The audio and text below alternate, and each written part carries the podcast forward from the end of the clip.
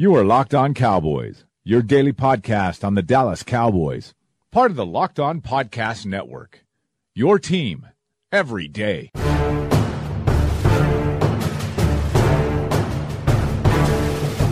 You are listening to the Locked On Cowboys podcast. Thanks for tuning in. I'm your host, Marcus Mosher of Bleacher Report, joined by Landon McCool. You can follow him at McCoolBTB. I'm at Marcus underscore Mosher.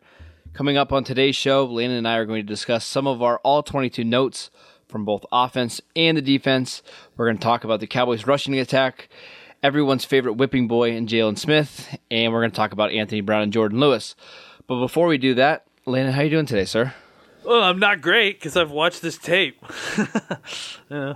But but I'm I'm I'm here to to, Yeah. to discuss it and uh, you know not necessarily enjoy it. Yeah, we were talking about this pre-show, but eh, there wasn't a lot of big takeaways from this game when you went and turned on the all 22 film because you saw everything on the broadcast. It wasn't like there was a couple players that played well uh, once you turned on the tape. It was pretty straightforward. There's not a ton uh, from this game to take away, and that's why we're just going to do one show this week of the all 22. So let's jump right into it. Um, I want to talk about the offensive line. Uh, I've got a big piece coming out today on Fansided about the Cowboys' rushing attack. Uh, I studied every single run from the running backs. They had 16 rushes by the running backs. One was called back due to a holding call. Um, I think going into the game, everybody assumed that the drop off from Ezekiel Elliott to Alfred Morris or Darren McFadden or Rod Smith was going to be drastic. Um, and it is. I mean, it, there's no doubt that Elliott's significantly better than those guys. But it wasn't the running back's fault uh, on Sunday as to why the rushing attack struggled. I mean, I mentioned it on yesterday's show how much they struggled on first down. They had seven of their 11 first down runs went for two or fewer yards. Um, they just struggled to get everything going. But it, again, it wasn't Alfred Morris's fault. It wasn't Rod Smith's fault. The blocking in this game was the worst that I've seen from this unit, not just this year, but I mean, I can't remember a game that they were this putrid all the way around. And, and it's not just one player, it's the entire offense. It was Jason Witten got blown up multiple times. This was by far La'el Collins' worst game of the season. Jonathan Cooper was awful in this game. Terrance Williams missed two blocks uh, in the running uh, or rushing attack. So all across the board, just an awful performance by the Cowboys rushing game. What were your takeaways when you watched uh, the Cowboys on the All 22? I would argue that maybe Denver was worse just because of the fact that you had Tyron Smith and you still were blocking that bad. But that defense is better. At least it was early in the year. I mean, that that that defense has a lot more talent than what this Atlanta defense has. Maybe. I, I mean, I think, uh, yeah, I mean, maybe. But I, I still think that as far as performances across the board, uh, I think that, you know, it, I think Frederick played pretty decent in this game. I think Martin played uh, See, I'll as badly, with you on Frederick, as he, badly. He got beat by Poe. Uh, Frederick got beat by Poe in the very first snap of the game on a reach block, and that kind of set the tone. Well, for I mean, Don. Dontari Poe is also a better player than any of the interior players that Denver had. But the, yeah, it's stupid to try to argue this whole thing. But I mean, who cares? They're both they're both they're both mood. terrible games. um, uh, I think you know when you look at what what what what, went wrong with with the offensive line. I mean, I think everyone's natural inclination, of course, is to go to Chaz Green because of and the left tackle, of course, because of of, of all the sacks. But I mean, and that is clearly a great place to start. But I, I think that it's the the the failure on the offensive line was uh, across the board. I mean, I think all five of these guys had not their best games, and and and I think that you know in La'el Collins' case, it may have been the his worst game of the season, like you mentioned. Um, and uh, you know, Jonathan Cooper, and that whole left side. It doesn't matter who's over there, Bell or or Green. Uh, when they when whoever's when it's not Tyron Smith, that whole left side is bad, and and, and Cooper played terribly, and and and and so like I think the issue is is not just as simple as you know um, as you know Tyron Smith, but but all the the collateral good that Tyron Smith does too, all the the stink that he covers up on the left side, uh, and and I think when you combine that with La'el Collins' game, I mean, it was, and you know, it was even Zach Martin who hadn't given up a whole a sack this year, or, or you know, I gave up a pretty big hurry or a, a, sack, and, and and you know, it just it wasn't, it was a, an ugly game across the line, I think, and and you know, the blame needs to be spread out a little bit more. I mean, Chaz Green deserves a certain amount of it, but uh, I think all six of the guys who played on that offensive line didn't have a, a really good game. So we talk a lot about complementary football, and I think this is a perfect example of what that means. Now, Chaz Green was awful. We talked about it on yesterday's podcast. He was just terrible. But the Cowboys didn't do him a lot of favors in the sense that they didn't help out chipping very often, but they also put themselves in a lot of long or third and longs. They were in a ton of third and eights, third and nine, third and ten, um, where teams knew they could key or they could tee off on Dak Prescott. Clayborn knew he could take a wide rush every single time and not get burned. This is the part that, it, and credit to you and Joey for talking me into this a couple years ago about Ezekiel Elliott but he keeps you out of a lot of those third and longs. And Tyron Smith keeps you out of a lot of those third and longs. You're in third and one rather than third and eight. And again, Green was awful, but if you can keep him out of some of those situations in third and fours where you at least have the threat of a run, I, you you can see an improved play. And I'm hoping that's what we see this week with the Eagles. Do you agree with that? Look, I'm going to push back on something real quick because I, I, keep hearing this about you know adjustments and, and, and wanting chips to you know and all this and and and I think people need to like make sure that they. I want to make sure people understand that that they, that you can't just draw up protections in the middle of a game like that's just not how right. that works. Like you, you, and maybe this is something I, I mentioned yesterday, but but just to kind of reiterate, like this is something that you know that protections and the play the plays like they go hand in hand and they're and they're designed together and and the install of the week's game plan happens throughout the week and and you don't just like throw in a bunch of plays at halftime when things aren't working. So, I mean, I think it's very likely that what happened is that throughout the week, they were seeing normal Chaz Green, didn't see any issues with it. Suddenly, they get to the game Sunday and he's being destroyed because he can't adjust from his uh, a terrible technique issue with his hands that's allowing Adrian Clayborn to beat him with the same move over and over again. Like we did have this conversation yesterday, but just then I'll just briefly right. get get out of it. Is that I think the problem is and the the solution for this week is that you know now you know what you've got. So now you you're going into the week knowing that you need to compensate for whoever's on that left side a lot more than you did the, the previous week, and that your eyes can't really trust you to how decent he may look during the week. And you know, you know a lot of that that adds into this is that I don't, you don't really know if they had padded practices this week because of the limitation there. You know, it's it's it's I think it's tough to and especially with Chaz Green's injury issues, to to evaluate maybe if he had regressed to a certain degree. But at this week, you know that, and so what you need to do is make sure you're schematically adjusting for that and just adding in more protection. So what I think that means is you know probably more tight ends, probably more information stuff.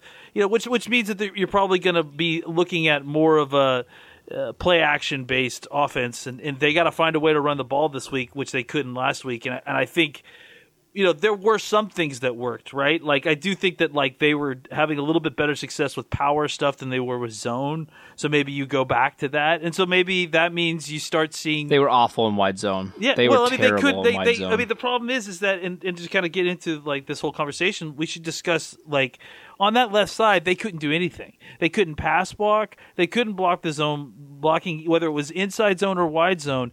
And it was and it was both of them. And it was you know Cooper. Now that he doesn't have Smith, has gone back to I can't play on the second level. Jonathan Cooper uh, and and which means mm that he can't get off his double teams to get to the second level. And when he does manage to get off his double teams to get to the second level, he gets there so late that the only way he's going to affect affect that player is by grabbing him or holding him. And there were two or three t- times that he ran that I saw that play get run, and he didn't do anything except for maybe hold the guy that didn't get called. Thank God. So I, I tend to think that you needed. To, Yeah, there was one on Campbell. There was one on Campbell really quickly. No, I think that's the one I'm thinking It should of. have been a big run. Yeah. yeah, and he. I, first of all, he, he it's sad because of how athletic he once was, but he kind of has lost all of his balance, and, and you really notice it when he's trying to. He oh, he kind of overextends and lunges at Yeah. these guys, and Campbell just beat him to a spot so quickly, and it. It was actually kind of sad watching Cooper try to execute that block. It's the agility, you know. Like he could get up to he like. Uh, the problem is, is that he can't. He has a bad feel, I think, for coming off the double team. Like if you watch the inside zone, he was coming off late, and, and there were times when our running back was running into to his back because he's coming across the face of the running back in the hole as the running back's trying to go through the hole. You know, and it, and like, and, and, and it's just, and then when he gets up there, he doesn't have the agility to certainly keep up with a linebacker. So when he can't hit his target, he gets desperate, and that's like you know just like an offensive tackle when they lunge uh, in pass protection. It's it nothing good happens when your when your head gets over your feet. You're you're out of control of your body, and and and and now Never. you're reaching for something to hold on to, and that's always bad for an offensive lineman. So yeah, it's it was ugly across the board. I think you know there are things that they could take away from that, uh, but I think that you know they were hoping for a slight calibration once they got into the game to see things here and there, and and realized once they got in there that oh my goodness, this is much more than can be just tinkered with to be fixed in game. really quickly. So, but before we get to Anthony Brown and Jordan Lewis, um, long term, where does Jonathan Cooper fit into this offense? Because I think that he's probably eh, best suited to be a swing guard center that you keep active on game days.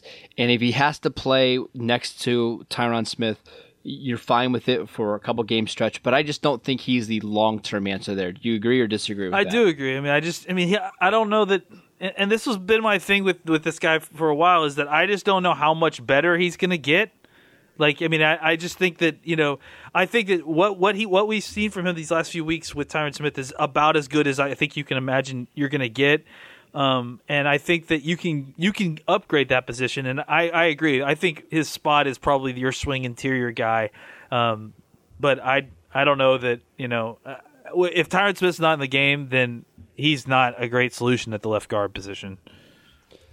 I still think he has value though. No, absolutely. I, I don't want to get rid of him. I don't want to So- cut him or anything. Sure. Yeah. And, and we just want to make that clear because he's a guy that has a lot of his starting experience. Yeah. He can play in the wide zone. So I think he absolutely has a role on this team.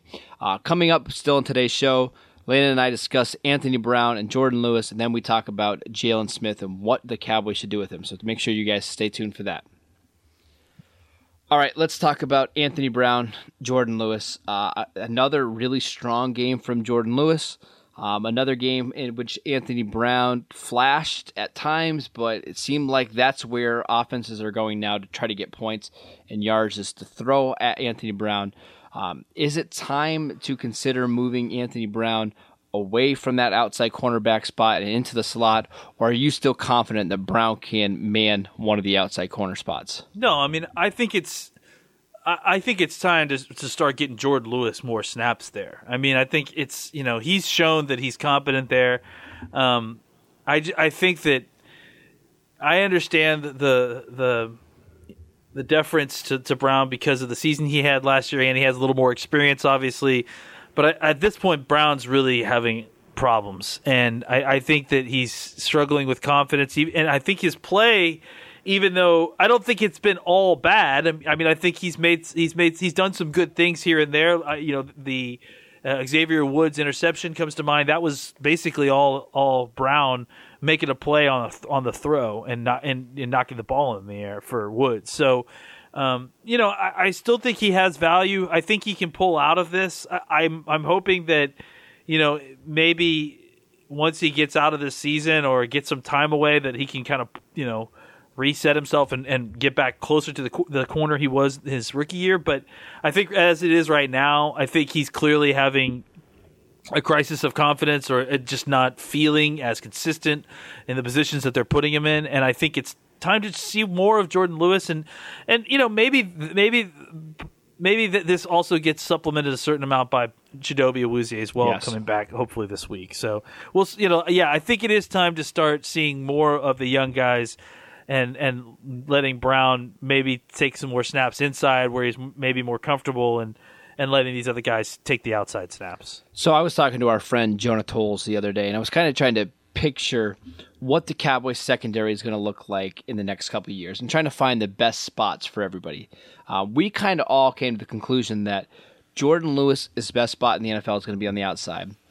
Anthony Brown's best spot is going to be probably as a slot corner, and that's at least where I see his best play coming from is in the slot because I think he just struggles with that press coverage uh, on the outside. And then I'm not sure what Chidobe is yet. I, I mean, this is these next seven games are going to be important for him because I'm not sure where his best spot is at.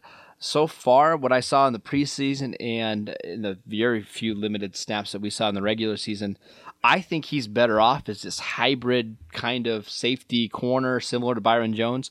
So to me, that means that I think they need to find another outside corner this year, assuming that Orlando Scandrick is is gone after the 2017 season.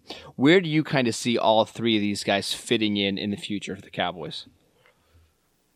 Yeah, I mean, I think it's still a tough question because you really still. I mean, I, I, you know, at this point, you would like to have more of a sample size with Chidobe to know exactly what you're getting there, and and I think I don't disagree that I I I, I, like that idea of of the. Uh, of the kind of the hybrid role, like almost like the mirror image of Byron Jones, kind of, you know, and and and Mm-hmm. Can you uh, play and- those and- two and together? I think having can you can can you yeah, play I, mean, those guys I think together? you can. I, yeah, I mean, I think you can. I mean, I think you just need to, you know, be conscious of how you're doing it week to week. You know, and I think that like that's it's. I, I to answer your question, yeah, you absolutely can. I just think that you just need to know that the value in a, in a lot of having those guys is the matchups that they can erase or or you're going to create for your team. So you just need to deploy it like that week to week. Like now, so what? So to kind of get to your point, I think yeah, what that means is that if you're looking at a season next year without Scandrick or um, you know without uh, and you just don't really know what you're going to get out of Brown then I think yeah, you, you probably are in the market for another corner. I think you like, you know, Duke Thomas, uh, the the guy White. you kind of have stashed on your IR. Um, is it Duke Thomas, right?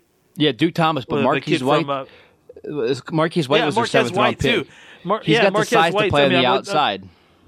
No, yeah, and I think I think that, but I but, but I guess my point is is that yeah, obviously I, I, I wasn't discounting White. I just obviously was including him in the picture. But I'm saying with with Thomas in there as well, that could be a reason that if they didn't go with a corner in the draft this year, that they could say, look, we've got White, we've got Thomas, who we also like, and uh, and then maybe you could sign. Uh, you know, a middle range vet, or maybe you could hold on to a guy like Benet Benwikere, you know, like just to have another body in there, just to, you know, and and, and just like, cause I think you still, again, you're going to want another body when it comes to training camp, and we're talking way ahead of time, but I, I think that it, it will, you, you kind of will look for maybe another cheap vet option, maybe even cheaper than Nolan Carroll this year, because you have a little bit better certainty in what you have returning. Um, but I think you know, it would still would benefit you to maybe have a cheap vet. Um, and then you could look in the undrafted free agent. You could look a little bit later in the draft. I mean, I just feel like at this point, they you're you're right. They should probably get another corner. I don't know if I'm like ready to spend a top 100 pick on a Neither corner, am I. though, uh, at this at this point. and, and this is why I would be okay paying a a guy that's a little bit more expensive than Nolan Carroll. If I can go out in free agency and get a guy that I know can start on the outside, you know, maybe similar to what they did with Brandon Carr in 2012 or whatever year they got him, where you can get, you know, that you can get a solid number two corner. I would be willing to do that because I think that would allow the Cowboys to kind of let the rest of the pieces fall into place with Jordan Lewis being the outside and then Brown playing the slot and then allowing Chidobe to do everything else. So it's going to be interesting to see what. Ha- Go ahead.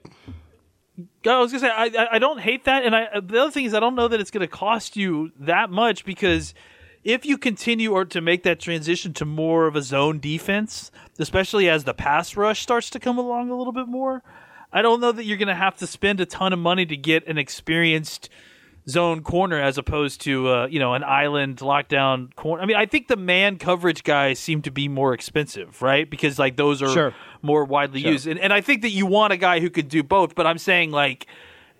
I think you can find a guy with a more var- you know varied skill set who is maybe a better zone player than a than a man player, and that is still a cheap option. You know, and that and that could still be a cheap vet option. That could still be like you said. I mean, I, I understand what you're saying. Like you could reach for a vet, but I don't know that you need to necessarily spend uh, Nolan Carroll money this year because this year you could probably go for a, a you know that kind of that second tier sort of corner that is doesn't maybe fit every scheme but fits our scheme. You know. Yeah, I was just looking at some of the names. It's it's not a great free agent class. Uh, I mean, they're not going to spend for guys like Malcolm Butler, or Trumaine Johnson, or uh, Jonathan Joseph. But I mean, there's guys in there that I like a little bit. I mean, um, Pierre Desir from the Colts, I think, is a decent option. But we have plenty of time to talk about those cornerbacks Yeah, uh, in the offseason.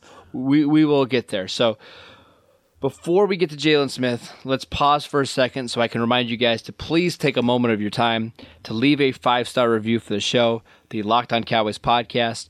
If you leave a review and your Twitter handle, you'll be eligible to win a free Pro Football Focus Edge subscription.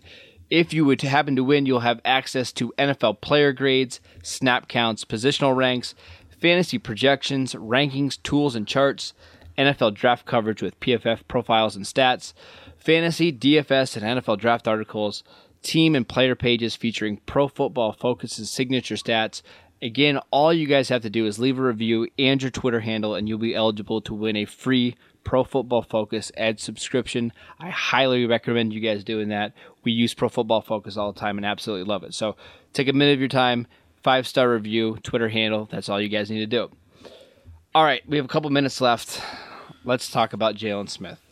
Um, this one was tough because I obviously he's not hundred percent healthy, and I, I think everybody kind of realizes that now. Um, but what I'm more concerned about is he doesn't seem like he's understanding where he's supposed to be. I mean, I saw him shooting gaps he had absolutely no business trying to shoot. Uh, he he shies away from taking on blocks. I mean, that's not that surprising because he didn't really do that at Notre Dame very often. But as a middle linebacker, you need to do that in this scheme. Uh, I'm Come seriously on. concerned. I, I, I am, but listen. Here's the thing: he, coming out of Notre I, no, Dame, I, I, I'm just saying that one thing, but I, I, I'm not disagreeing with your whole thing, your whole assessment. Go ahead. all right, that's right. I'm going to keep going then. Go ahead. Go ahead, Uh, coming Yes, out go of Notre Dame, this was an elite athlete who uh, I don't think we've ever saw a guy of his athleticism at Notre Dame uh, or at, in college play like that. And then when you lose a little bit of your athleticism, you need to rely on something else to get by. Right now, I think Jaylon Smith's confidence is shot. I, I, I just don't know what he's doing out there, and it's a problem, especially in the next couple weeks when you're going to be playing some really good offenses that are going to be challenging those linebackers. Zach Ertz and the Philadelphia Eagles are coming to town here in the next couple days, and they're going to absolutely try to pick on Jaylon in the middle of the field. What do the Cowboys do with Jaylon Smith? Is there a way to hide him? Does he need to be on the field? Should they try to replace him? What do they do with Jaylon? I mean, if if they needed to replace him, Justin Durant is healthy at this point. So, I mean, I think that that is, and that's the, that's the answer. If if they want to do that, now they haven't done that yet. I mean, he was healthy last game. I'm not going to disagree with you that that Jaylon's had some some mental assignment bust because he absolutely has, and he doesn't. I agree with you that he probably isn't 100 percent healthy at this point. But at this whole idea of what what I'm disagreeing with you is a willingness to take on blocks. Like I, I've seen this dude take on blocks. Like he has no problem with taking on blocks. Has he always shed every block that he's made? No, but uh, we still have Anthony Hitchens on this team too. So, you know, look, I, I think that he's still a young player and he's being forced into a situation that is unfortunate because it really wasn't what we had planned for this guy.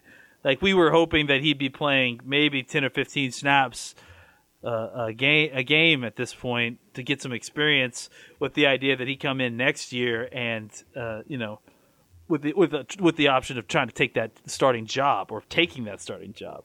At this point, like now he's forced onto the, the field, and he's probably unless they you know unless they sub in Durant there, he's probably going to end up playing a, a ton of a, a, ton of snaps. Now, let's also keep in mind that part of the whole thing that happened with with with uh, with Jaylon is that he didn't get the benefit of you know some of these other guys who were subbing, like you know Chaz Green or or the the running backs of knowing that he was going to have to step in and, and, replace somebody all week. He he he got all his extra snaps in game.